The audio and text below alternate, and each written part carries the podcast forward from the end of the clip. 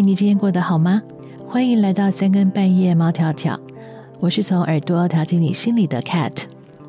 过了中秋，天气开始变凉了。我们都说秋高气爽是很适合旅行的季节。你是不是也想找个地方出去走走呢？今天我们一起去旅行吧。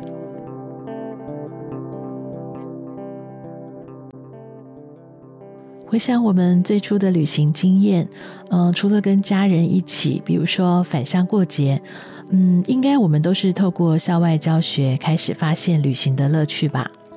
回想小时候的校外教学，那简直就像是小羊第一次被放出栅栏一样，很期待，很兴奋，然后甚至前一天晚上就睡不着了。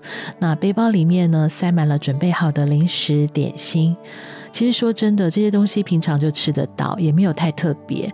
但是呢，就会觉得，诶，拿到外面啊，然后跟同学坐在草地上分享，看看风景，东西就会变得很好吃。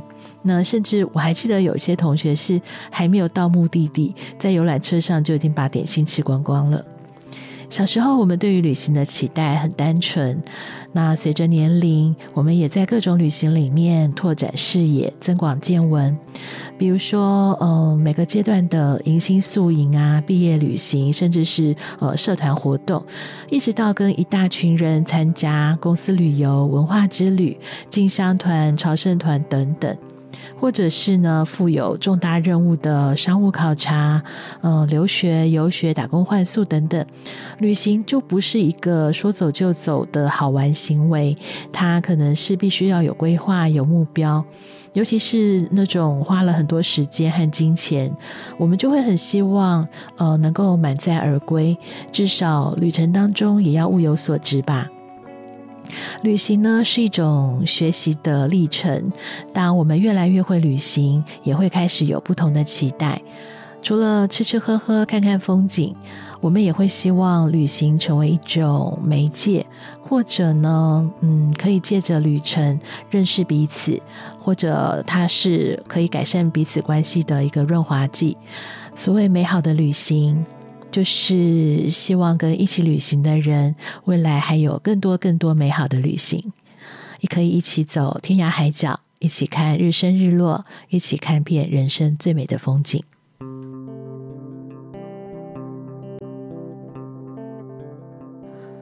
旅行是一种学习，也是一种修行。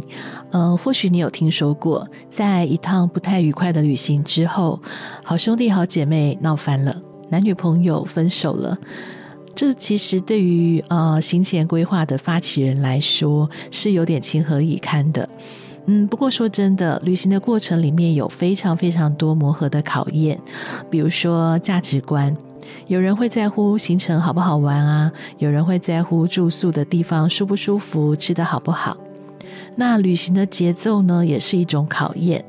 有人很喜欢随性一点的玩，那有人会在乎每一个集合的时间有没有按部就班。这种旅行的价值观和节奏，其实不只是来自于个性，甚至可能是来自于小时候的家庭教育吧。嗯，我爸是一个非常非常会安排行程的人，但是呢，安排行程是一回事，他的过程是非常非常的随性的。在我印象中，我记得，呃，国中的某一年暑假，我们全家去垦丁，在行前是做足了准备，然后出发的时候车厢也塞得满满的。呃，我们第一天直接就从台北冲到高雄，住在佛光山，一切很平安，很顺利。那第二天呢，就开始在南部做深度之旅。当我爸开车到垦丁大街的时候呢，已经是晚上九点多了。我们整车的人都睡翻、累翻了。结果呢，我爸说：“来吧，我们来找饭店吧。”天啊，他居然没有订饭店，大家都吓醒了。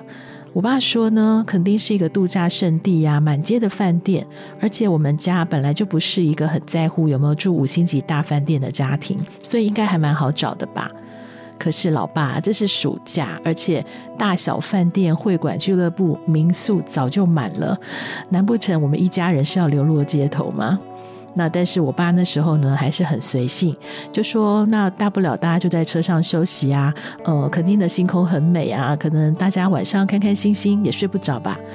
天啊，晚上九点多，我妈那时候已经快要抓狂了，那我们几个小孩也是已经快跟梦游差不多，就很想赶快躺平。那这时候呢，我爸就只好很无奈的带着一家人到派出所，想要跟警察贝贝打听看看附近有没有什么地方是可以住的。诶，就这么巧，派出所呢就刚好把休假同仁的宿舍提供出来给游客。那我们家呢就这样住进了警察局。嗯、呃，这样的好运啊，让我们家的旅行后来呢，还是维持着很随性的节奏。那但是我们几个小孩养成的节奏就不太一样了，有的呢还是呃，可能因为尝过苦头啦，已经被吓怕了，所以就比较喜欢按部就班照表旅行。那我个人呢是很喜欢意外惊喜的人，所以呢我也会做规划，但是都是参考值。不过呢，我一定会把住宿搞定。肯定那一次的经验，我真的不想再发生了。在旅行中的修行呢，其实不仅是考验自己、训练自己，也是在考验着彼此。就在一次次的考验、磨合的旅行里，我们调整出了彼此可以接受的步调。嗯、年轻的时候，我们都会很希望大家能够在旅行里留下欢声笑语。但是，当我们希望借由旅行放松、放空，这时候的旅行，嗯，其实它带有了舒缓身心的必要。我是觉得，除非是团体或者是公司的旅行，否则呢，我觉得，嗯，人越少越好。倒不是说我不合群，不想跟大家一起磨合，而是呢，在彼此忍受、讨论。或是带有一点不满的情绪里，旅游的目的其实已经不见了。我想要悠闲停下来感受，去体验当地风土民情的情绪呢，也被打坏了。就算端给我再好吃的美食，可能都变得食不知味吧。两个人的旅行，彼此能够心灵交流，刚刚好。一个人的旅行，可以静下来和自己对话，也很舒服。你喜欢怎样的旅行节奏呢？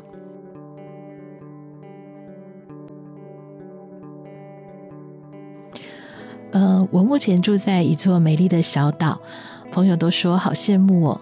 嗯，说真的，我自己也觉得自己的生活环境好奢侈哦。每天看着大海，然后晚上抬头看星空，在这里应该天天都算是度假吧。不过呢，就在我搬到一个很多人梦想的小岛之后，我发现一趟旅行重点不是去哪里，因为当身体开始旅行，心却没有跟着同步放松。好像旅行并没有展开，呃，在大家趋之若鹜的美景里呢，我其实还是很期待有一个可以抽离的小角落，一个人就好。那这样的暂时休息，反而是我回到台湾之后，坐在某一个咖啡厅的角落里找到的。看着街上人来人往，四周嘈杂，但是我的心情很平静。对于极度想休息的人来说，旅行其实就是抽离现在的生活，地点倒不是重点了。那因为 COVID-19 的关系，嗯，短时间之内各国之间要完全解封不太容易。那旅行的定义呢，也因此被改写了，旅行的范围也变得暂时缩小了。我们不一定能去很多的地方，那在一个地方定点也很好，只要能够抽离原本的生活环境，呃，假期结束之后，好像就会变得特别有精神，呃，就像充饱了电一样。我觉得这可能是来自内心深处潜藏的基因吧，因为我最近翻翻到一本书，发现呢，嗯，生活中如果少了旅行，好像是有点违背人类本性的事哦。我今天要介绍的这本书呢，叫做《旅游大历史》，是由三位研究人类学的学者所写的。他们从几千年前的资料当中找出了人类的旅游史。呃，在看完之后，完全颠覆了我对于旅游的想象。以前呢，我会认为，呃，西方的维京人啊、哥伦布啊、麦哲伦啊，或者呃，我们说到东方的张骞，好了，这些探险家已经算是开启人类的旅行史吧。但是在呃看完《旅游大历史》这本书之后，呃，这三位研究者他们从人类学的考证里面发现，哎，古代的苏美人其实就已经开始绘制贸易地图，然后他们会把贸易行进的路线记录下来。好，我们先来想一想苏美人是谁？呃，苏美是目前发现在美索不达米亚文明当中最早的文明体系，它主要是呃位在美索不达米亚的南部，也就是目前呃伊拉克的位置。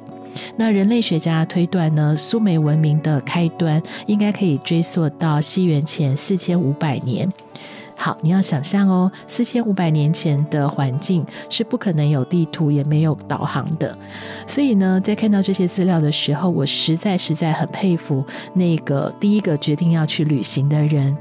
因为在手边没有任何资料可以判读的状况下，他的每一步都充满了危机。所以，这种贸易之旅，它不仅仅是贸易，它也是冒险吧。那这三位作者呢，也说到了，他们认为人类的旅行呢，是来自于各种的冲动，也就是心里的一种欲望，呃，包括说想要换个环境生活，移民到别的地方，嗯、这个应该还蛮符合苏美人他们呃想要离开呃。的原来居住的地方到远方的动机吧，因为苏美人生活的两河平原，它是呃一片位于呃底格里斯河和幼发拉底河之间的冲积平原。那当大水泛滥的时候，一定会危及生活，所以生活的会非常辛苦。所以人类的旅游史最初应该是为了生存而开始。那之后呢，可能因为想要做点生意，就一步步的拓展了生活圈。当发现了不同的风景，听见了不同的语言，这些和平常所见的事物不同，也就建构了我们人类对于远方的想象和好奇。于是呢，走着走着就走到了远方，从东方到西方，西方到东方，走出了丝路，也开辟了海洋霸权。人类的旅游史。嗯，不完全是为了呃生活或者是政治的拓展，也有人是为了个人心灵的追寻，可能是在某一天，嗯，听到了圣灵的呼唤而决定到远方去朝圣，也有的人呢是对于科学的好奇心，想要看一看地球到底是方的还是圆的。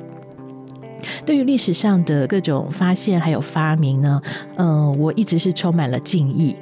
尤其是旅行这件事，因为对于未知的世界，即便是我们现在已经有了各种的工具啊，还有资讯，但是你要冲出去探险，应该还是会害怕或犹豫吧。但是呢，几千年前的人类，他们手边没有地图哦，没有导览哦，但是呢，就只是为了心中的渴望，就义无反顾地朝着远方前进了。我猜想，这样的渴望应该还存在在我们的 DNA 里。嗯，所以，我们人类的内心一直有一个想出走的开关。嗯，即便我们现在已经不用出门就知道天下事，但是当我们受够了、厌倦了、累了，我们还是会想要停下来，找个地方看看不同的风景，来一趟或长或短的旅行。我们都期待可以透过旅行能够有所顿悟，甚至脱胎换骨。你是一个敢于说走就走的人吗？什么时候会让你特别想旅行呢？在《旅游大历史》这本书里，我们可以看看那些勇敢走出去的古人，或许能够唤醒旅行的初衷，好好去享受旅行的意义吧。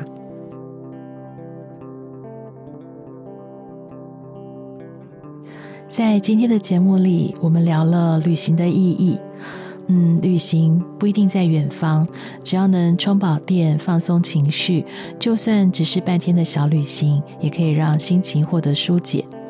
记得身体去旅行的时候，你的心也要跟着一起出走哦。我是从耳朵跳进你心里的 Cat，希望你的每一趟或长或短的旅行，身心灵都能获得满足。也欢迎你利用留言区分享你的旅行体验和发现。我们下次见，拜拜。